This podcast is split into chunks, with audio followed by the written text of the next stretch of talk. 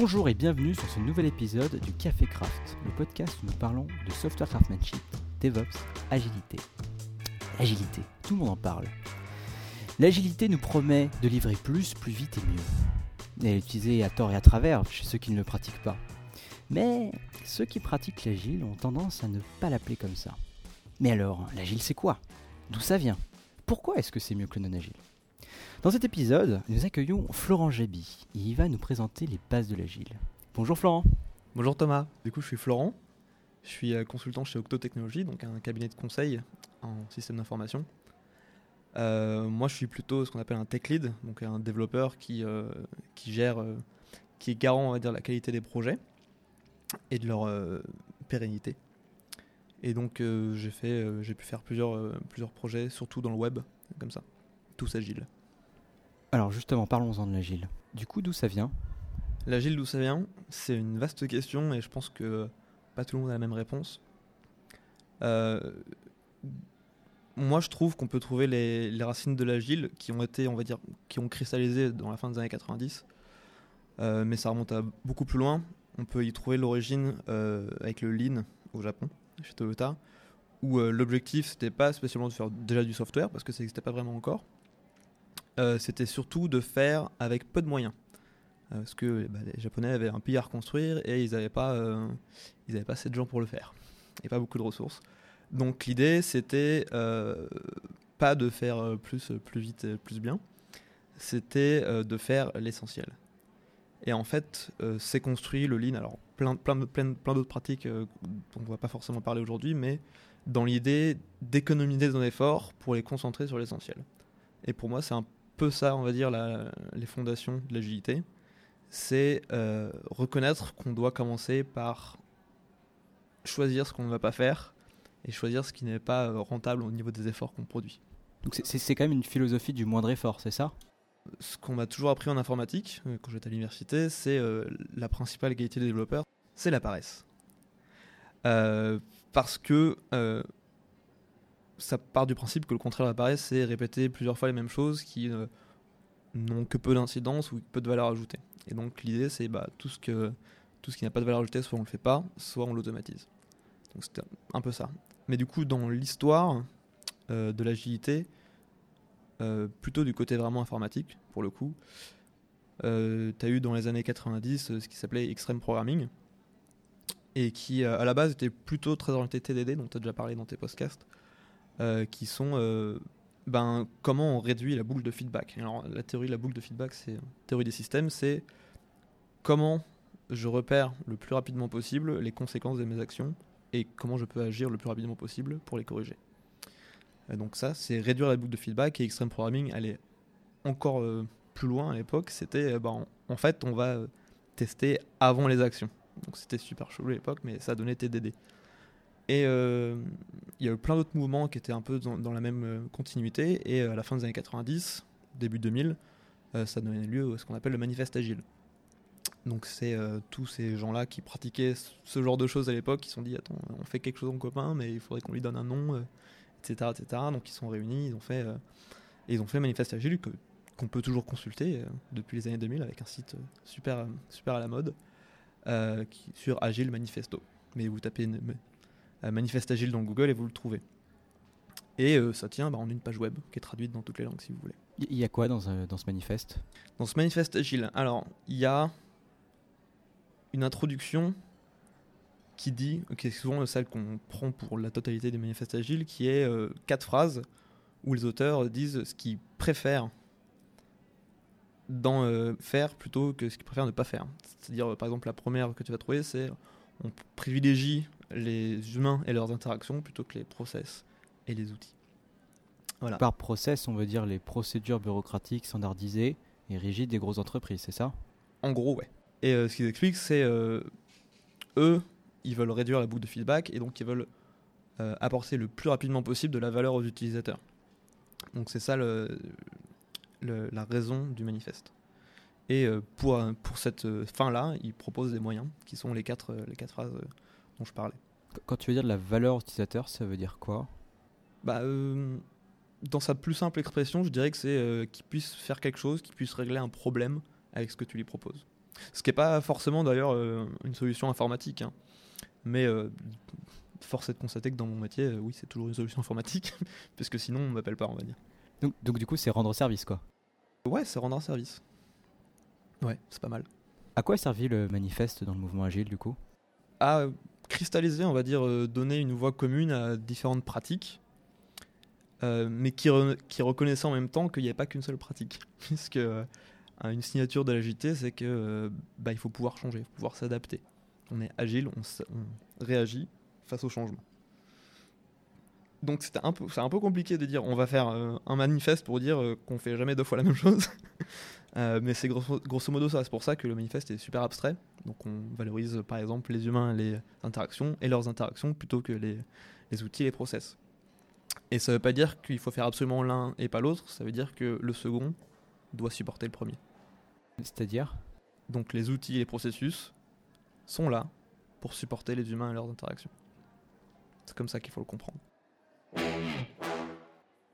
Et suite à ça, et même un peu avant et un peu après, il y a beaucoup de, de, de méthodes agiles qui ont été, on va dire, euh, plus standardisées. Et la plus connue, c'était Scrum. Et Scrum à l'origine, c'est pas un truc super lourd non plus. C'est un petit livre qui se lit très facilement. Après, tu as tous les livres de, sur le livre et les livres sur le livre sur le livre. Mais le livre d'origine, c'est euh, concrètement, ça met en place surtout les rituels euh, que maintenant, euh, j'imagine, tu connais aussi. Quoi. C'est quoi un rituel? Les rituels. Alors, les rituels, c'est c'est des réunions. C'est pas que des réunions. Un rituel, c'est du temps sacralisé à, période, à intervalles réguliers dans ton projet pour faire quelque chose de particulier, un objectif particulier. Ça va être mieux avec un exemple. Euh, comme rituel, tu as la rétrospective, par exemple, t'as la, où on essaye de s'améliorer sur notre manière de travailler. Tu as la démo, où on montre à des parties prenantes, des stakeholders de ton, de ton projet agile ou ton produit agile, euh, tu montres ce que vous avez fait récemment, ce qui a montré, quoi, et récupérer du feedback. T'en as d'autres, t'as le plus connu, c'est le, stand-up le matin, qui est très détourné. Tu as le backlog grooming, le sprint planning, etc., etc. Donc en fait, ça met en place un framework pour réagir au changement et avoir des interactions entre humains. Ensuite, par-dessus ça, tu peux utiliser plein d'outils, que ce soit des outils, euh, on va dire, euh, low-tech, comme euh, des post-it, un mur et des scotch, ou euh, des outils high-tech, comme bah, un outil en ligne qui va suivre tes stories, tes interactions, etc. etc. Tout à l'heure, tu m'as dit que on reconnaît qu'il y a plusieurs manières de faire de l'agile et que chacun a sa méthode et que ça va dépendre du contexte. Comment est-ce que tu peux dire d'un côté il y a plusieurs manières de faire l'agile et l'autre dire si tu veux faire de l'agile, il faut faire des rétros, il faut faire des rituels, il faut faire utiliser des outils agiles? En fait, faut, voir, euh, faut voir les outils dont j'ai parlé comme, euh, comme une collection de choses que tu peux utiliser chez toi.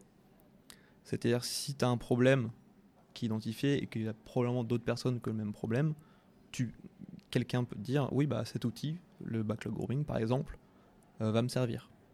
Donc, si ton problème c'est waouh, dans mon backlog, j'ai plein de nouvelles stories qui arrivent et c'est vachement plus grand que ce que peut faire mon équipe, ouais, ta douleur c'est ça, attends, il y a un outil qui te permet de, corriger ça et c'est le backlog grooming. Tu vois. Et, euh, ce que je veux dire là-dessus, c'est euh, donc c'est co- comme un magasin, un étalage d'outils que tu peux utiliser en fonction de tes problèmes. Et le problème le plus courant, c'est euh, on n'arrive pas à s'adapter face au changement et on n'arrive pas à faire mieux que ce qu'on faisait avant. Du coup, l'outil le plus adapté pour moi, c'est la rétrospective. Donc le principe d'une rétrospective, c'est à intervalles réguliers, donc euh, typiquement toutes les deux semaines, tous les mois, que sais-je. On se réunit tous ensemble, l'équipe, et on discute de comment faire mieux notre travail, comment améliorer notre manière de faire, nos process par exemple, ou euh, comment virer des process par exemple. Et euh, ça c'est essentiel parce que ce rituel, c'est le mécanisme, c'est le fuel, on va dire, de l'amélioration continue. C'est-à-dire, c'est tu te poses un intervalle régulier pour savoir est-ce que tu fais mieux qu'avant? D'où le terme rétrospective. Donc, tu te poses la question est-ce que je fais mieux qu'avant? Là, ça sera oui ou non, c'est à toi de voir. Et comment on fait pour faire mieux après? Sachant que l'idée, c'est d'apprendre de ce que tu fais, tu essayes de voir ce qui va arriver euh, comme inconnu ou comme euh, connu, on va dire, mais auquel vous n'êtes pas préparé, et vous prenez des actions. Tu, tu peux donner un exemple de rétrospective réussie où, où on constate qu'on peut mieux faire? Ouais, j'ai un exemple tout simple. Euh, en rétrospective, euh, il y a une équipe qui a dit euh, Ouais, moi quand j'ai fini ma tâche de développement qui est sur ma branche et que je l'ai poussée sur la branche principale, il faut quand même que j'ouvre un onglet de navigateur pour ouvrir la Jenkins, quoi, par exemple, et lancer le job et puis vérifier que le job a bien marché, tu vois. Et ça, bah, c'est pas très intéressant pour moi. ça marche tout le temps, et mais je dois quand même le faire, tu vois. Et l'action toute simple que tu peux prendre derrière, c'est ok, bah en fait dès qu'il y a un truc qui est poussé, ça lance le job. Et c'est, ça peut être des tout petits trucs comme ça, hein, qui sont, euh, qui te font gagner peut-être 5 minutes euh, dans ta vie euh, à chaque fois, mais ça fait que les gens bah, sont moins préoccupés par les, aspects chiants de leur boulot et qui on peut passer plus de temps sur les aspects un petit peu bah, utiles, efficaces et même parfois agréables. Et, mais ça peut aussi être des très grandes, très grandes choses. dans des rétros, on s'est dit on, peut, on, a une, usine de développement et de livraison qui est super, euh, super bien faite et euh, techniquement on peut livrer tous les jours si on veut.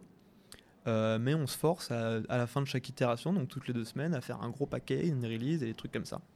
Et ça, ça peut être un gros changement. Et l'action qui a été prise, c'est ok, bah maintenant on vire les, on vire les, on vire les sprints quoi. On fait plus du scrum avec des sprints de deux semaines, on fait ce qu'on peut appeler du Kanban, c'est-à-dire complètement dans le flux. Il n'y a pas de, il n'y a pas de début et de fin à ton développement, à tes périodes de développement. C'est juste les choses passent dans, le, dans, la, chaîne, euh, dans la chaîne de travail. Et euh, ça, c'est un gros changement, mais qui peut être pris en rétro. Quand les personnes de l'équipe constatent que ce qu'ils faisaient avant, bah, ça marchait, mais qu'ils ont envie de faire mieux, et que ça, marche, ça peut marcher aussi, ils expérimentent, et ils lancent le truc. Et la rétro d'après, bah, ils verront bien si leur expérimentation, ça marche ou pas. Et si ça marchait, ils continuent, si ça marche pas, ils font autre chose. Est-ce que ça marche aussi euh, pour les trucs à la con, genre euh, l'imprimante elle est trop lente à imprimer, euh, je gagnerais du temps si elle était plus rapide? Et du coup, il faut commander une nouvelle imprimante? Ouais, ouais, j'ai eu, eu l'exemple. c'était pas exactement ça, on va dire l'exemple, mais c'était ouais, il faut se connecter avec son compte, son compte Microsoft pour installer l'imprimante qui est dans le couloir là-bas et bidule machin chose.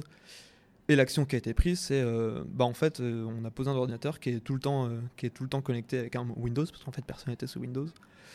Et, et, une clé USB à côté, vous mettez les fichiers dessus et ça imprime. Et ça, c'est une action de. Si tu as besoin d'imprimer des trucs souvent dans ton projet, ouais, ça peut être utile et ça te fait gagner un temps fou. Du coup, t'as pas forcément besoin du support de management pour faire des bonnes rétros et donc changer l'organisation autour de toi. Ça peut être juste des trucs à ta portée ça doit être que des trucs à t'apporter. En fait, une, une, des règles souvent énoncées en rétro, c'est euh, on ne parle qu'en son nom et on essaie de ne pas parler des absents. En tout cas, on file pas des tâches aux absents. Euh, pour moi, ça rappelle un peu les trucs euh, plus philosophiques, type Gandhi, c'est soit le changement que tu veux être, que tu veux voir, pardon, donc soit le changement que tu veux voir, et il n'y a que toi, que l'équipe qui peut avoir une influence sur sa manière de travailler. Donc, si euh, le manager décide qu'il fait partie de l'équipe et qu'il euh, participe à l'amélioration continue, c'est top. Si le management décide qu'ils font pas partie de l'équipe, eh ben c'est top aussi. Ils pourront juste agir sur ce, quoi, ils peuvent agir, mais sur ce sur quoi ils peuvent agir, c'est ok, cette, cette, semaine en rétro, on a pris comme action de on va voir le management, on leur demande ça. Et t'as un format de rétro que tu préfères? Il euh, y en a que j'affectionne, mais le, le principe d'en avoir un que tu préfères et que tu fais tout le temps, c'est un peu dangereux parce que vu que la rétro c'est très régulier, tu risques de, ça risque d'être très répétitif aussi si tu veux tout le temps la même chose. Et si c'est répétitif, les gens sont moins engagés et puis euh, ça devient la routine quoi. Euh, après, il y a une structure générale il y a beaucoup de formats de rétro et euh, il y en a des très rigolos, il y en a des très classiques et la structure générale est à peu près tout le temps la même. C'est en cinq étapes. Tu as l'ouverture de la rétro, où grosso modo on invite les gens bah, à entrer dans le contexte de la rétro, c'est on n'est plus en train de faire notre travail. Rétro, c'est Ouais, rétro, rétrospective. On n'est plus en train de faire notre travail de base, donc développer des user stories, on est en train de réfléchir à comment on développe des user stories. Ça, tu entres, tu changes de contexte, et ça peut prendre la forme de. On fait un jeu tout bête, un icebreaker ou un truc comme ça, ou euh, juste tu partages dans quel état tu es maintenant, genre je suis fatigué parce que j'ai toujours pas réglé le bug, ou. Euh, où euh, je suis super content parce qu'aujourd'hui il a arrêté de pleuvoir, tu vois. Ça peut être aussi bête que ça, mais euh, ça permet de changer de contexte. En deuxième, tu essayes de trouver des idées. De... C'est à cet endroit-là que tu vas regarder en arrière et voir ce qui a bien marché, et éventuellement aller voir devant pour voir ce qui pourrait marcher. Donc là, en général, tout le monde donne des idées, ça peut prendre plusieurs formes aussi, euh, que ça soit juste tout le monde lève la main et dit un truc, ou en général, on crée des post-it qu'on partage tous ensemble. en troisième lieu, tu essayes de bah, rassembler les idées qui se ressemblent, mine de rien, parce que souvent, on est dans une équipe, surtout une équipe qui a un peu de, de, de background, de, de, de durée, euh, ouais, voilà, d'expérience ensemble. Euh, souvent, ils sont un peu d'accord. Genre, ah oui, euh, ce code-là est vraiment dégueulasse, il faudrait faire quelque chose. Et bah, si tout le monde est d'accord et que ça converge, on finit par trouver, choisir ce sur quoi on va essayer d'agir. Donc ça, ça prend la forme d'action. Donc c'est le quatrième point. Donc on essaye de trouver des actions concrètes, si possible des smart actions. Je sais pas si tu veux creuser le concept ou pas, mais le principe c'est que c'est une action qui a un format tel qu'on sait qu'elle va être efficace. Donc euh, smart, euh, je sais plus non plus ce que ça veut dire euh, dans le exactement le lien dans la référence du podcast. Et euh, donc c'est des actions concrètes, c'est-à-dire quelque chose c'est pas juste améliorer quoi, ou faire mieux, ou essayer. Bref, c'est euh, bah oui pour améliorer ça, bah, je vais essayer de virer cette classe là. Que sais-je. C'est mettre un PC branché à l'imprimante. Voilà, exactement. C'est des actions concrètes. Et euh, ce qui se passe souvent, c'est qu'on a plein d'idées, mais qu'on a que jusqu'à la prochaine rétro pour les mettre en place. Donc ça veut dire qu'il faut choisir. Et choisir, c'est renoncer. Donc ça veut dire souvent choisir ce qu'on va pas faire cette fois-ci. Ça, c'est toujours dans la partie 4.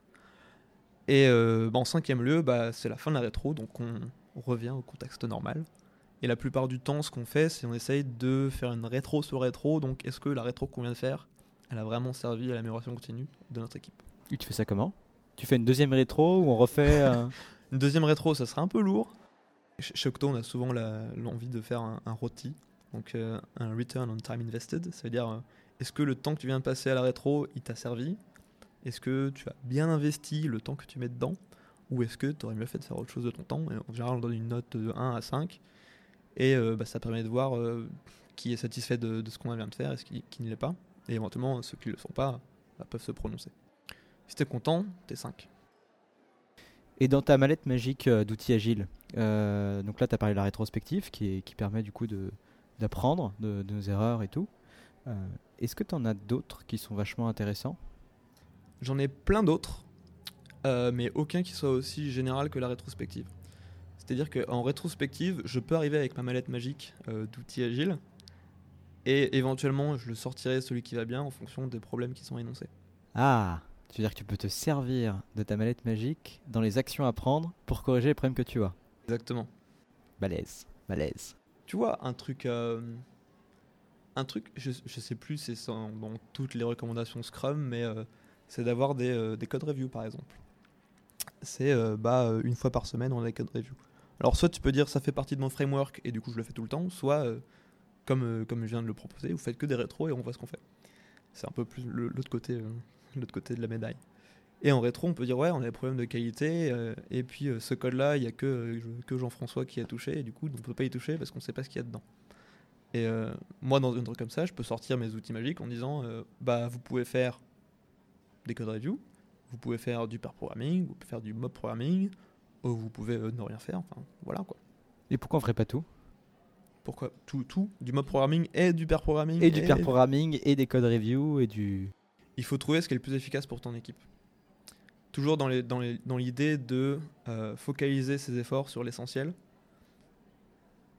J'aurais tendance à dire, prends ce qui va te demander le moins d'investissement et avoir le plus de euh, valeur ajoutée, entre guillemets.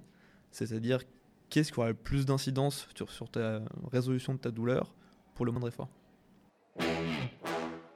Ok, je... il y a un truc que je comprends pas dans ton, dans ton histoire. Pourquoi est-ce que l'agile c'est systématiquement mieux que le non-agile? Il n'y a pas un endroit où on nous dit que euh, non, non, mais là faut pas mettre d'agile. Partout on dit soyez agile. Euh, alors, je note déjà une différence entre soyez agile et faites de l'agile. Soyez être agile, c'est être capable de réagir face au changement. Faire de l'agile, c'est suivre un bouquin. Voilà. Donc, pourquoi être agile et pourquoi c'est mieux tout le temps? En fait, c'est euh, c'est tout con, mais ça revient à une question euh, d'humilité, qui est euh, quand on attaque un projet informatique, normalement, il n'a jamais été déjà fait. Sinon, ça sert à pas grand chose. En tout cas, il a jamais fait, jamais été fait exactement. Il y a peut-être des trucs qui lui ont ressemblé, mais euh, même si c'est une refonte, il y a quand même quelque chose que tu fais différemment, tu vois. Tu veux dire que si c'était déjà, il y aurait juste besoin de copier-coller le code quoi. Par exemple. Voilà. Et, euh, et donc l'humilité face à ça, c'est de dire, euh, ok, c'est l'inconnu, je ne sais pas tout, donc il faut prévoir à ce que je sois surpris. Ne pas faire d'agile, c'est regarder un kilomètre devant et choisir ton cap, et ne pas en bouger. Euh, une autre manière de le voir, c'est ne pas faire de l'agile, c'est grosso modo lancer des fusées sans- en visant la lune, tu vois.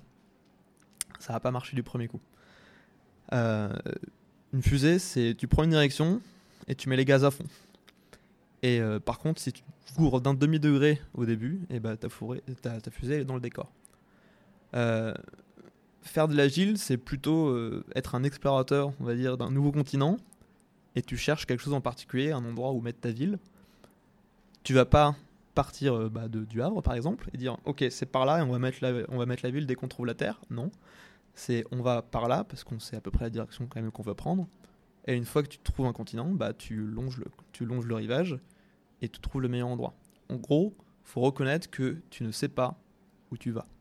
Alors, du coup, déjà, quand on parle de non-agile, on parle de quoi? Souvent, on parle de, euh, du waterfall, même s'il n'y a pas qu'un seul type de waterfall. Grosso modo, euh, le non-agile, c'est la transposition des chantiers euh, BTP euh, à l'informatique. C'est euh, je fais un plan, je fais un planning et on fait. Ce qui marche pas super bien pour le chantier BTP non plus, mais euh, on va dire qu'on peut pas faire autrement là-bas. mais pour l'informatique, c'est euh, pas du tout, vraiment pas du tout pareil. En fait, tu peux faire un plan, ça te donne ta direction, mais en fait, tu peux changer à n'importe quel moment. Et du coup, les problèmes que tu as dans ton planning, en fait, tu peux t'adapter. Et le problème que tu peux avoir dans ton planning, c'est juste, bah en fait, euh, ce qu'on voulait faire, ça marche pas. Ça, c'est un problème, c'est un imprévu. Et quand tu as, tu as mis en place de l'agilité, tu peux réagir à ça. Quand il n'y en a pas, c'est la panique. Quand il n'y en a pas, c'est oh merde, on va se planter avec le plan, mais qui a fait ce plan déjà? Attends, c'est de sa faute si on est en train de se planter. Je caricature, hein. mais dans l'idée, c'est ça personne n'est absolument rigoureusement pas agile et va suivre un plan.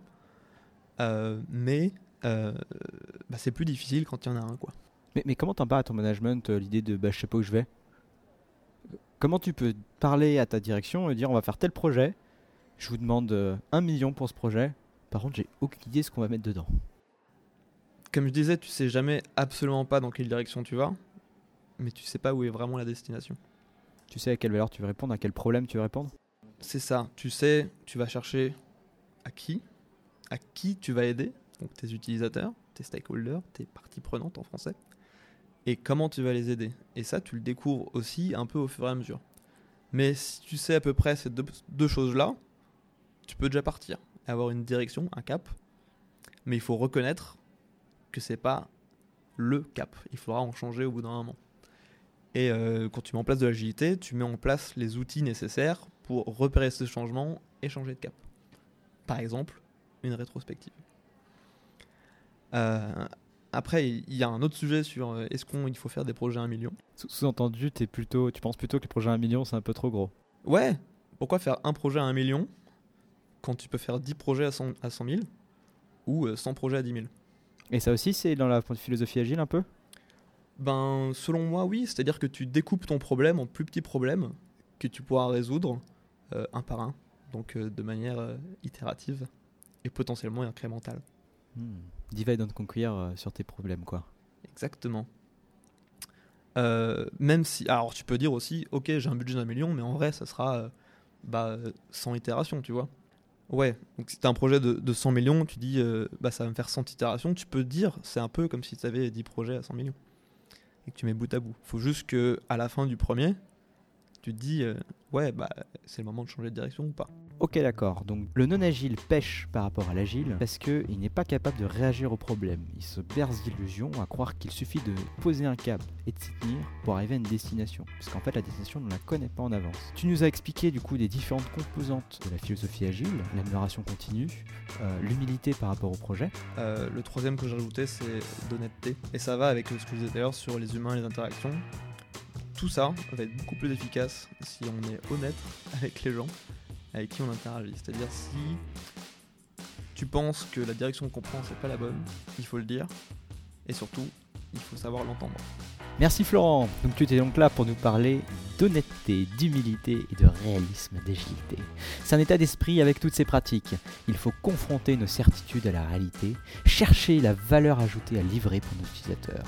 Que vous soyez Scrum, Lean, Kanban, Crystal ou Safe, tant que vous apprenez et placez les humains devant le process, vous restez agile. Florent, nos éditeurs peuvent te retrouver sur Twitter et GitHub at Floby, F-L-O-B-Y.